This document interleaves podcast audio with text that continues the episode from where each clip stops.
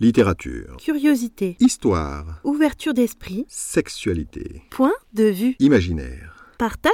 Culture. C'est le podcast de Steve Aldeman. Bonjour à tous et bienvenue dans ce podcast consacré au film Larry Flint. Aujourd'hui, je suis ravi de vous parler de Larry Flint, le film réalisé par Milos Forman, sorti en 1996. Il s'agit d'un film biographique sur Larry Flint, créateur du magazine pornographique Hustler. Si j'ai décidé de vous parler de ce film aujourd'hui, c'est parce que cet article va me servir d'introduction à un autre que je compte rédiger au sujet de la liberté d'expression. J'ai vu ce film pour la première fois lors d'un voyage en avion, et je l'ai regardé parce que les autres films proposés ne m'intéressaient pas plus que ça. Les acteurs principaux sont Woody Harrelson, Courtney Love et Edward Norton. Je ne connaissais Woody Harrelson que par le biais de l'affiche du film Tueur né, qui ne m'a jamais donné envie de le voir. Courtney Love était pour moi une droguée, une vague figure punk et grunge dont en réalité je ne connaissais pas grand-chose. Quant à Edward Norton, je ne savais pas du tout qui c'était. Par ailleurs, l'image que j'avais de Larry Flint et de son magazine Hustler n'était pas très glorieuse. Sans rien savoir de lui, je l'associais à la figure publique de Hugh Hefner, qui me semblait être un vieux libidineux qui, je l'imaginais, devait tripoter un peu ses plémettes. En fait, je ne connaissais rien ni de l'un ni de l'autre. Je me suis donc lancé dans le visionnage de ce film parce que j'avais sept heures devant moi et rien d'autre à faire. Deux heures plus tard, j'avais pris connaissance de la vie d'un révolté, et à en croire la fiche Wikipédia consacrée à Larry Flint, l'homme, le film n'est pas une adaptation vaguement inspirée de sa vie. C'est fidèle. M. Flint a été trafiquant d'alcool dans sa jeunesse, propriétaire de bar, puis de bar à hôtesse, pornographe et parangon apparent d'un certain type de vulgarité. Il ne le nie pas. Mais il n'est pas que ça. Il va même entrer dans l'histoire pour s'être battu contre les ligues de vertu, les mouvements féministes et religieux fondamentalistes, et d'une façon plus générale contre le puritanisme de l'Amérique.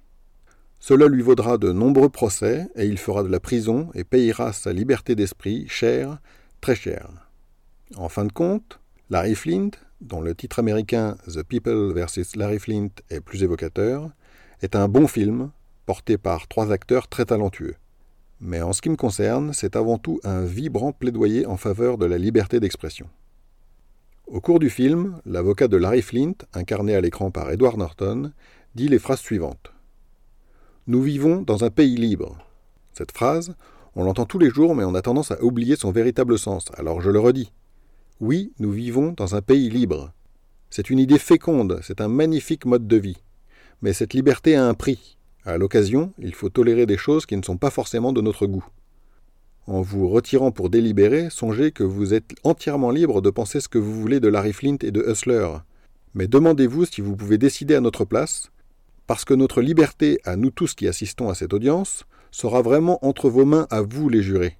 Si nous commençons à élever des murs contre les choses que certaines personnes jugent obscènes, nous pourrions bien nous réveiller un beau matin et découvrir qu'on a élevé des murs un peu partout, dans les endroits les plus inattendus, et que nous ne pouvons plus rien voir, plus rien faire. Ce n'est pas ça la liberté. Ça n'est pas la liberté. Prenez garde, pensez-y bien. Ce passage du film m'a beaucoup marqué, car cette société dans laquelle je vis, et dans laquelle vous vivez aussi, me semble souvent encline à la bienveillance, à la gentillesse. J'ai la sensation que nous sommes constamment invités à nous montrer bons et raisonnables. Je crois que tout le monde sera d'accord pour dire que c'est une bonne chose.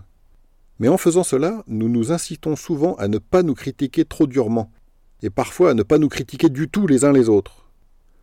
En agissant ainsi, nous nous censurons nous-mêmes et finalement, nous nous éloignons de la vérité.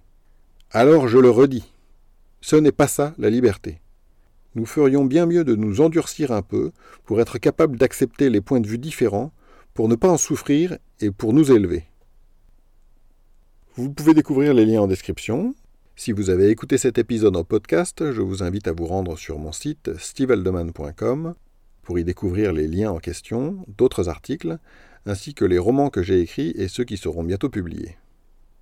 Je vous souhaite une excellente journée et à bientôt dans un prochain numéro.